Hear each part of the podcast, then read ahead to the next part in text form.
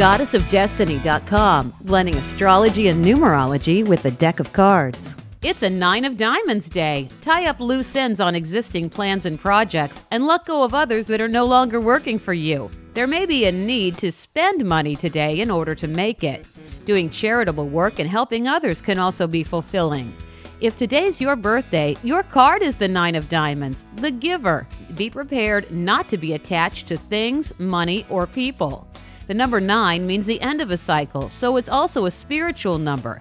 Life will be easier when you look at tough times as lessons or challenges. In relationships, Nine of Diamonds are happiest with a mate they can talk to and prefer to be with people who are witty and smart.